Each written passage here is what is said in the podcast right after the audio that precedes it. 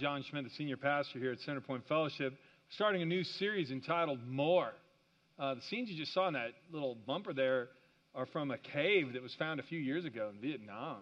When people walked in there and they found these rooms that were gigantic, and nobody had ever seen them before. It was way more than they'd expected or than anybody had ever experienced there. And in this series, we're going to be looking at some things in the Christian life that are that way. I mean, just way better than we thought. I mean, way more. And today we're going to talk about the first installment on this. There's an outline in your bulletin entitled Churches Like That. Church is more. I mean, it's way more than most of us thought it would be when we just started coming to a meeting or when a friend invited us. There's just wonderful things that God wants to do in our lives in and through church, wonderful things He wants to do through us. And I can't wait to tell you about it. So let me have a word of prayer and we'll jump right in. Lord, I want to thank you for the opportunity to be here. I want to thank you uh, that we have the chance today to talk about church being more than we've experienced or more than we've expected. Lord, uh, the gospel is good news on so many levels, and Lord, it's way better news than we thought. And so, Lord, I just pray that you will bless today, that you will speak, and you'll move me out of the way, and we'll leave here encouraged. If you'd like the Lord to speak to you this morning, would you just pray silently where you are and say, Lord, would you help me learn something today? I want to leave here closer to you. We pray these things together in the wonderful name of Jesus. Amen. I mean, there are a lot of things like that that are just more. I remember when we had our first child, we brought him home. That's more than I expected. Okay, a lot more. And it's that way in life. And the good news is, point one on your outline is, we are more than people who go to church. We are the church. Now, you got to let that sink in. In fact, let's read it out loud together, please. We are more than people who go to church.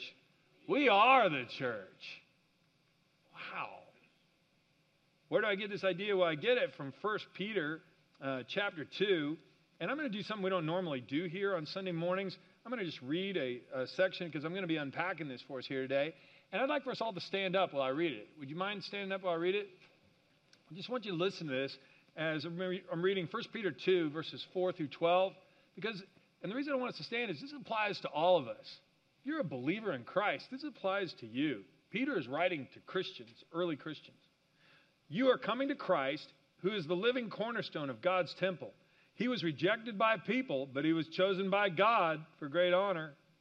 And you are living stones. Listen to this. You are living stones that God is building into his spiritual temple. What's more, you are his holy priests. We'll unpack all of that.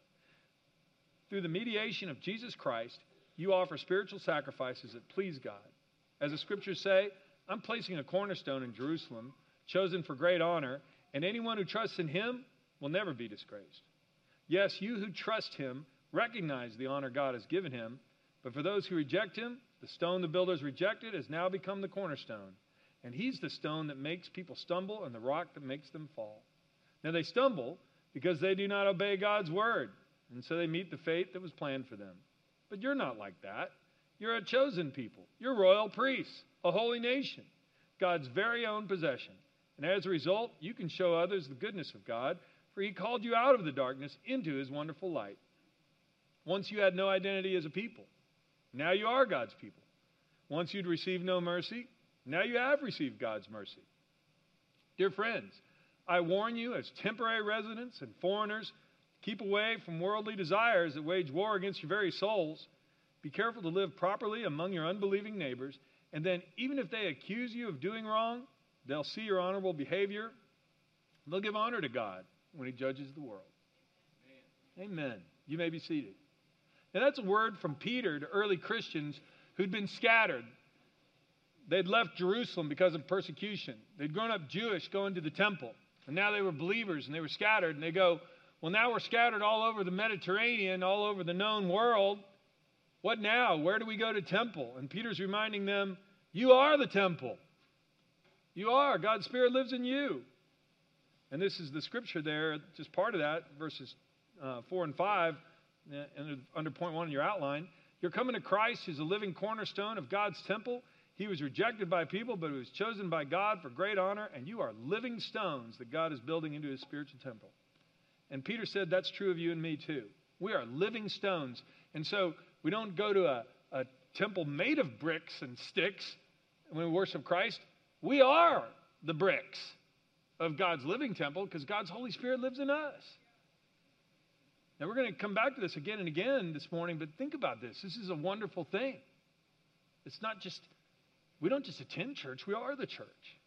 Now, it's an important note here when Peter's talking about living stones. Where did he get the idea of stones and rocks anyway? Well, it was from Jesus because Jesus chose Peter, an ordinary fisherman, to be a foundation stone or an early leader of the church. Peter's brother Andrew was one who had introduced him to Jesus. Peter's name at the time was Simon. Jesus was the one who changed his name, and here's why it's significant. First time they met, here's what Jesus said to him. Well, Andrew had heard Jesus speaking, realized he was the Messiah, went and found his brother Peter, and said, Peter, you got to hear this guy. So that's what's going on here in John 1:42. Andrew immediately led Peter to Jesus, and Jesus took one look and said, You're John's son, Simon, right? Well, from now on, your name is Cephas, or Peter, which means rock. That's in John 1:42. If you didn't know this, Peter means rock. Now, I always think of that actor, Dwayne Johnson, Dwayne the Rock Johnson. Yeah, if you know that is, Peter didn't look anything like that. Anyway, but probably didn't look anything like that. But isn't it interesting? Jesus said, Yeah, I'm changing your name from Simon to Rock. And later on in his life, when Peter's explaining the church, he says, We're all stones. We're living stones in the temple. I mean, Peter had been chosen like that.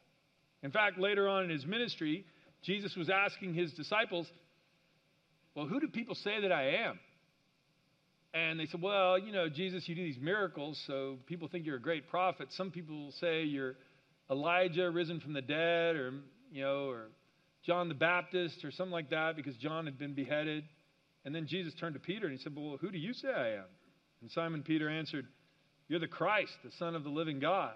And because of his confession, Jesus said, I tell you, you are Peter, rock. And on this rock I will build my church, and the gates of Hades will not overcome it. And so Peter was reminding the early Christians Jesus chose me, an ordinary fisherman, changed my name to Rock, and said I could be a part of the church. The new temple he was building wasn't built out of bricks and sticks, it was built out of people. Wow. Now, if we're going to embrace this concept, three things have to be very clear here for us. First of all, church is more than a worship service.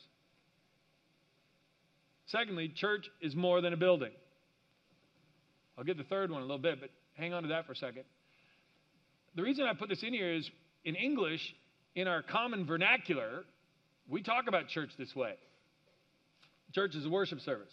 Hey, why don't you invite a friend to go to church? Where do you go to church? I'm going to church. What are you talking about? The worship service.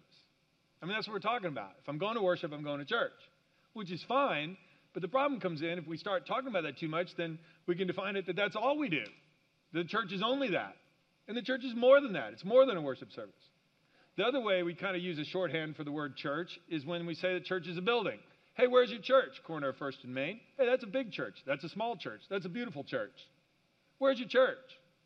Well, we're talking about the building. Now, all of us know that the church is the people. And so, where is our church? Well, the church is wherever the people are. But we're not careful. Like I said, this shorthand can lead us into this that church is limited to a building or that church is limited to a worship service when it's way more than that. And that's terribly important. We don't ever need to miss out on that because we, if we limit it to that, we're going to misunderstand what God has for us. And that's why I'm going to such lengths on this. Now, point C, I want to make one other point clear because Peter made this clear here, is that Jesus is the cornerstone of the church. I mean, he said this multiple times. As the scriptures say, I'm placing a cornerstone in Jerusalem, chosen for great honor, and anyone who trusts in him will never be disgraced. A lot of us don't understand this because we build buildings differently then, but the cornerstone was the largest, heaviest, most carefully designed rock that was placed in the foundational in the foundation the foundational structure of any building. It was the rock that gave the building its orientation, was the pattern for all the rest of the rocks, set out the standard where they'd be level, and that was Jesus, the cornerstone. Because Peter said, This is where we get all our directions from him. Christ is the head of the church. He's the one who orients us, He's the one who is our foundation. He's the one who we follow His lead in everything. That's why he goes on to say, Yes, you who trust Him recognize the honor God has given Him. Those who reject Him, well, the stone the builders rejected Him has now become the cornerstone. And He's the stone that makes people stumble, He's the rock that makes them fall. They stumble because they don't obey God's word. And so they meet the fate that was planned for them. But not us. We understand that we get our directions from him. Paul said the same thing in Ephesians 2:20. Together we are his house, built on the foundation of the apostles and the prophets, and the cornerstone is Christ Jesus himself. We're carefully joined together in him, becoming a holy temple for the Lord. So we get our direction, our life, our power, our meaning from Christ, and that's never going to change. A few years ago, I had a woman come to my office. She said, I like your church. I like, I've been to some of the meetings. I like the music. Said, You do a decent job explaining things. Coffee's good. But I got one issue.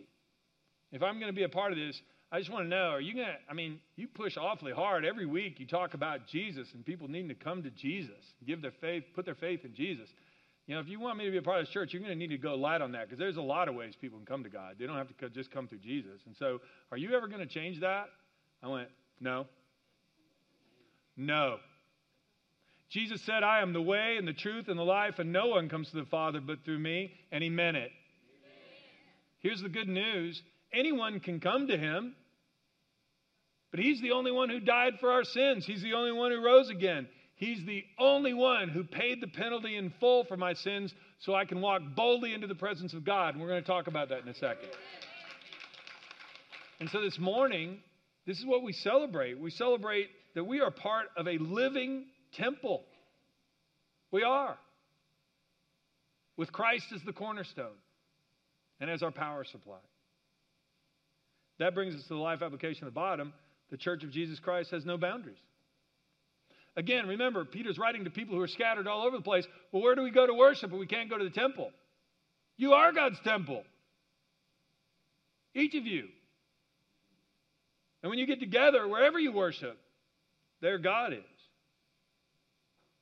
Jesus explained this to the woman at the well. She had asked him a question. She was a Samaritan, and the Samaritans had a definite place to worship, and the Jews had another place to worship. And so she's saying, Well, who's right? Do we have to worship in Jerusalem? at the temple there or on the Temple Mount, or, can, or the Samaritans right? You got to worship God here. And here's what Jesus said Believe me, dear woman, the time's coming when it will no longer matter whether you worship the Father on this mountain or in Jerusalem. Indeed, it's here now when true worshipers will worship the Father in spirit and in truth, and the Father is looking for those who will worship him that way. Jesus also told his disciples before he ascended into heaven, You will receive power when the Holy Spirit comes upon you. You'll be my witnesses telling people about me everywhere in Jerusalem, throughout Judea, Samaria, to the ends of the earth. And because the church is wherever God's people go, because the Holy Spirit is inside of us, well, the church can meet anywhere. Let me give you some examples. A friend of mine is in ministry in Africa, and he said one of the most profound um, worship experiences he ever had was under a tree. They met for like four hours. He said people walked a great distance to come, and he said it was amazing. They met under a tree. Here's another place that people gather for worship. This is from National Community Church in Washington, D.C. It's a movie theater. They have theaters all over Washington. They gather for worship at those locations. The theaters show movies later on. They worship Christ during those, uh, during those worship times on Sunday morning at the movie theaters. Here's another location. This is our Pike Road location. It's a YMCA on the other side of Montgomery. They meet in a basketball gym, turn it into a, a worship sanctuary. For those of you who are worship, worshiping with us or watching online, we're meeting in a hotel ballroom. Here's one more location. This was our storefront in Wetumpka, where our site started out there, met there for a few years. Now they're in a uh, church building that we're renting, but they started out in the storefront. And the reason I do all this is I want us to understand. Sometimes people ask me with Centerpoint, hey, you guys don't have a building anywhere yet and other things. Is there ever a building in the future? And I go, well, sure. I mean, when the time makes sense and when the resources are there, yeah, we'd inv- if it's the right thing to do, we'll invest in a building, but we don't need to wait until then. We can do ministry right now. Because the church is more than a building, it's more than a worship service. It's more. It was interesting. Uh, some of you know also, uh, I was uh, on staff at Frazer Methodist in Montgomery for almost 20 years. And Frazer is, God has blessed Frazer with an amazing campus. There are different worship centers. There's huge fellowship hall, great nursery and children's room, even some basketball gyms, lots of parking, all kinds of stuff. But people forget when Frazer Methodist first started, it started out as a Sunday school class in 1889, had 25 people in it. Another church in Montgomery, it's a beautiful limestone structure, is First Methodist in Montgomery. It started about 50, 60 years before Frazer did. 10 people in it. They met in a log cabin two miles outside, two miles from the river in Montgomery, Alabama. And if you go by that facility now, you, you can't believe that it started with 10 people in a log cabin. But it did. I mean, sometimes we think this that the first people who came somewhere were hacking through the jungle. They came across this giant limestone building going, oh, that's a good place to meet. Let's meet there. Well, that can't be. And you know it couldn't be. And Peter's reminding the people who are scattered hey, we're the church. If this is good news to you this morning, would you say amen? amen? I mean, think if it was limited to one hour. Think if you needed God on Thursday night, but you had to wait till Sunday morning because you could only talk to God during that worship service on Sunday morning. Well, that would be a terrible thing. Think if God was limited to one building, whether it was Jerusalem or New York City or anywhere, and I had to get all the way there for God to hear my prayers. That'd be a terrible thing. But here's the good news there are no limitations on the kingdom of God because we are the temple. We're more than people who go to church. We are the church. That's point one. Point two, if you open your bulletins, here's another thing that's more about church that we don't grasp when we first start coming is that we're more than volunteers at church, we're ministers of the church. All of us are. Could we read that one together, please? We are more than volunteers at church, we are ministers of the church. Now, you, you go, well, John, wait a minute. I'm not a full time pastor. Didn't say anything about full time, part time, anything. Just said what our role is. Here's what Peter said What's more, you are his holy priest. Through the mediation of Jesus Christ, you offer spiritual sacrifices that please God. John, Revelation 1 6. Jesus has made us a kingdom of priests for God his Father. All glory and power to him forever and ever. We're all priests. Peter says we all can do what priests do. When you look up the word minister, here's something that really interesting that happens in the dictionary. Go to dictionary.com. The noun definition of minister refers to clergy, a professional clergyman, or a professional politician, somebody in political office, like the Minister of Defense in England or something like that, or Prime Minister. So if you're a minister, then it's a professional position if it's a noun, clergy or political office. If you look at the verb definition for what minister is, it means to care for, attend to, and to look after. The Bible would have us look at minister as a verb, not a noun. You don't have to be clergy or a, or a politician to minister.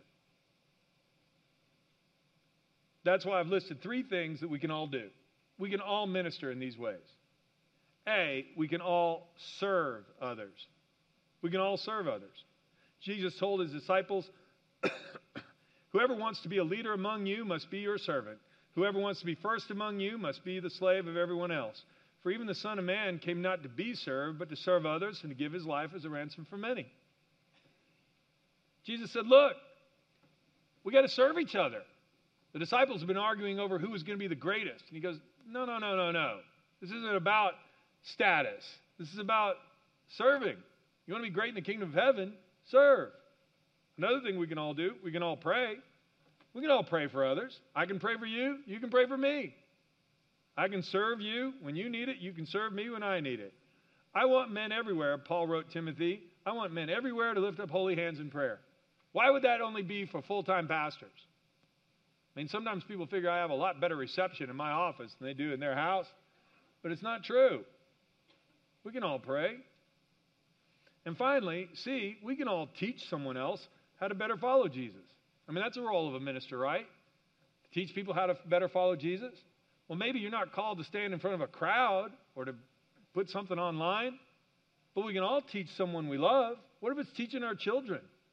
What if it's teaching our spouse, teaching a neighbor, or just somebody younger? That's the idea here in Titus 2.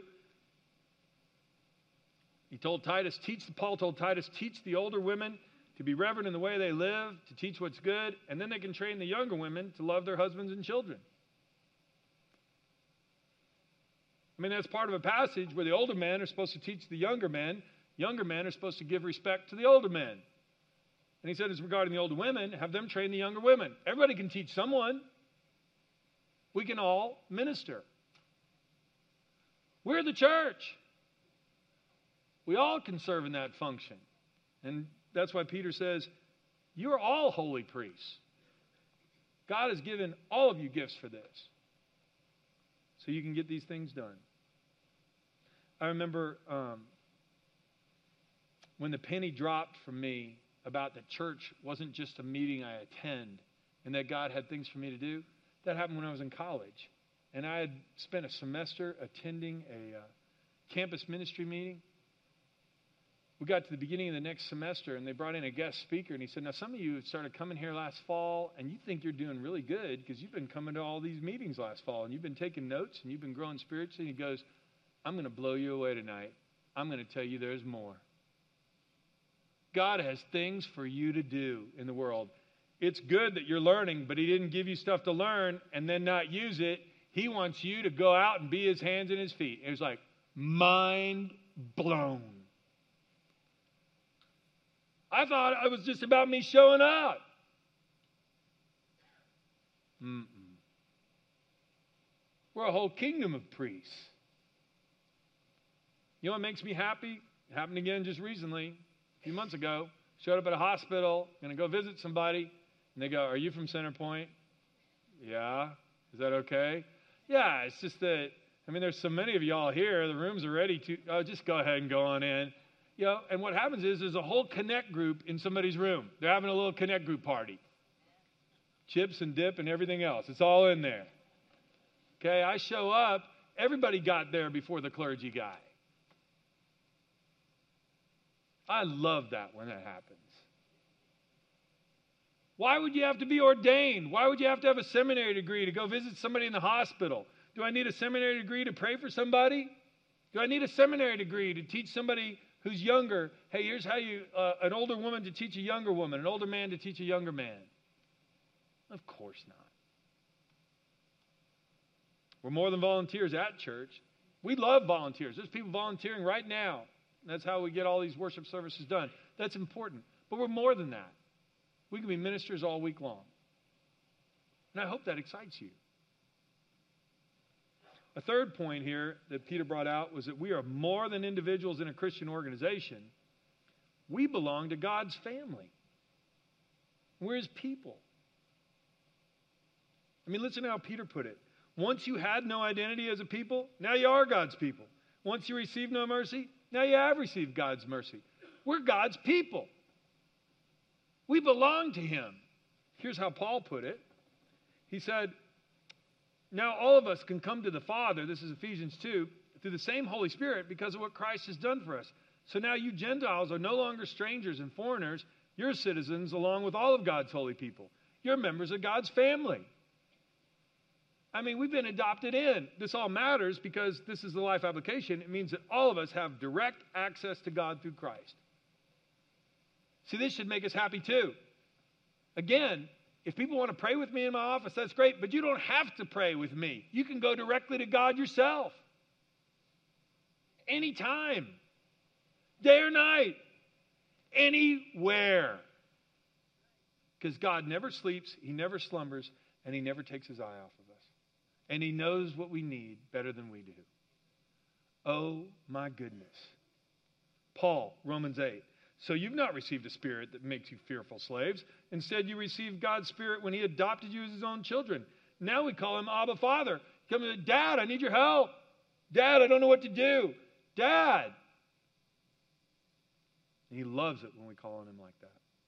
Hebrews 10. So, dear brothers and sisters, we can boldly enter heaven's most holy place because of the blood of Jesus. By his death, Jesus opened a new and life giving way through the curtain into the most holy place. Let's go right into the presence of God with sincere hearts, fully trusting him. When Jesus died on the cross, the last words he said were, It is finished. He said, It's finished. And when he did that, the Gospels tell us that there was a curtain that separated the most holy place from the rest of the temple in Jerusalem. A thick curtain was torn in two from top to bottom. God Himself tore it wide open. That curtain separated the place where the Ark of the Covenant was, where God's presence was. Nobody but the high priest was allowed to go in there once a year under penalty of death.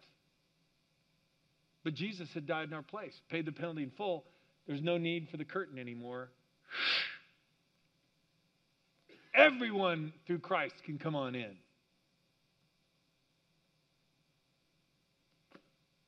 We are more than just individuals in a Christian organization. We're part of God's family. We're His own people. We can come to Him anytime we want with any problem because He loves us. No matter who we are, no matter what we've done, He understands us and loves us, forgives us and empowers us. Oh, this is good news. It's more than we thought. I mean, all this stuff, this is what I'm talking about. I'm sitting at a college ministry meeting. There's more. You think just showing up at the meeting is what it's all about, and it's been pretty good because you've been learning a lot. You've just touched the tip of the iceberg. There is so much more. We don't just go to church, we are the church. We're all a part of it. The Holy Spirit is in you and is in me. Anywhere we get together, we can worship. Christ is there. We're his priests. We're not just volunteers. We all can serve as ministers in some capacity. We're part of his family. We're his people. And fourthly, we're more than people who hear about Jesus. We're ambassadors of Jesus. Can we read that one out loud together, please? We're more than people who hear about Jesus. We're ambassadors of Jesus. Again, we're not just people who sit and listen to sermons. Hey, why should I become a Christian at the age of 20? Because if you live to 80, you'll get 60 years of sermons. That's it. I mean, that's good for people like me. I got something to do. But you understand, of course, that hopefully every time we're doing a a message or other things. This is to encourage us and help us so we can go out and get on with the work God's given us. I mean, listen to Peter again. Dear friends, I warn you as temporary residents and foreigners to keep away from worldly desires that wage war against your very souls. Be careful to live properly among your unbelieving neighbors. Then, even if they accuse you of doing wrong, they'll see your honorable behavior and they give honor to God when He judges the world. I mean, we're ambassadors. People are watching us. And it goes right along with the whole thing that we're all ministers. I mean, you get to minister at your job, wherever it is. You get to minister in your neighborhood, wherever you live. When people are watching us all the time. Paul talked about this in 2 Corinthians 5:20. We're Christ's ambassadors. God is making his appeal through us. We speak for Christ when we plead come back to God. I love it when people bring a friend and they go, "Oh my goodness, you got to have lunch with me and a friend. I've been talking about Jesus, and I think he's ready to receive Christ. It's like, okay, why do you need me there? Well, if you come, then you can put the good housekeeping seal of approval on, you know, the whole experience. And so we'll have lunch together and walk through, and they've already told them all about Jesus, and we'll talk through it, and they'll go, hey, do you want to do this? And they go, yes. And they'll pray to receive Christ. And John Schmidt said it's official. But what's so great is I can tell the person, do you understand God used you? You were the minister, you were the ambassador. And my friends, when you and I get a taste of being part of somebody's soul coming to Christ, the population of heaven and hell being changed for eternity, whew, What's better than that? Life application Christ gives our lives purpose and meaning. This is why we want to center our lives on Christ. Centering our lives on anything else is not going to satisfy. Got a phone call from a friend in Kansas recently talking about a mutual friend who had taken his life. And as we were talking, the guy had an amazing career, had a beautiful wife and family, had a lovely house, had everything everybody had status in the community, had everything you'd think anybody could want, and said he couldn't find purpose in his life. And that isn't shocking because you just try to accumulate everything the world offers. And the world says if you have more success, if you have more fame, if you have more stuff, then you got to be happy. And Jesus says, Oh, I got something that blows all that away. There's so much more. Peter put it this way You are a chosen people, a royal priesthood, a holy nation, a people belonging to God. Here's why that you may declare the praises of him who called you out of darkness into his wonderful light. What if I don't know how to share the gospel? Can you declare his praises and say, He brought me out of darkness into the wonderful light? Of course we can. We're living stones in the temple. We are the church. We're the priests. We can go directly to God ourselves. Don't have to make a pilgrimage to Jerusalem. Don't have to have John Schmidt there.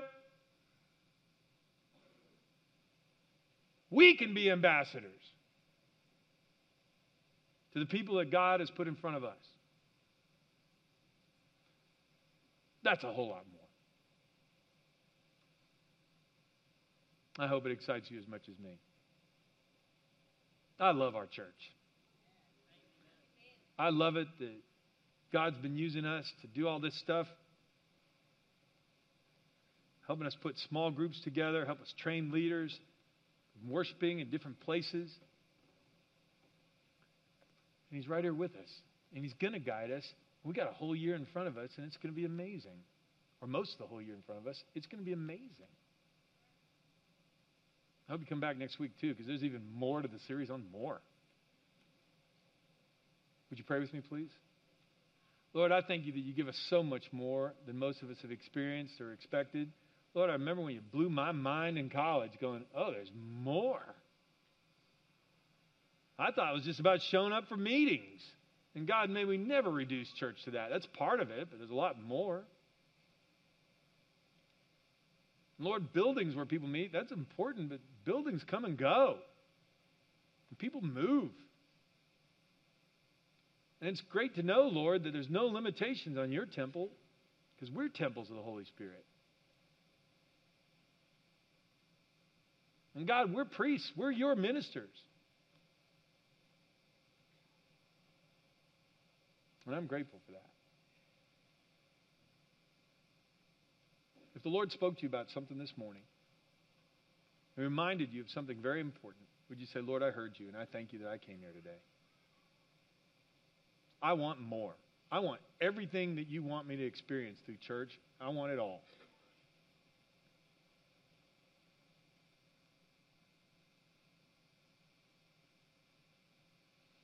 Oh, Lord, I pray that we'll surrender and let you do that.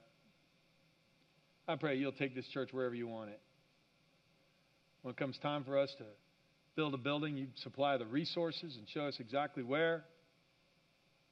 And Lord, that you'd keep us always ever vigilant to be ambassadors for you. Thank you, Lord, that you're always more ready to listen than we are to pray. And we can pray now in the name of Jesus, knowing that you hear us. So, in the strong and mighty name of Jesus, together as God's people, we say, Amen.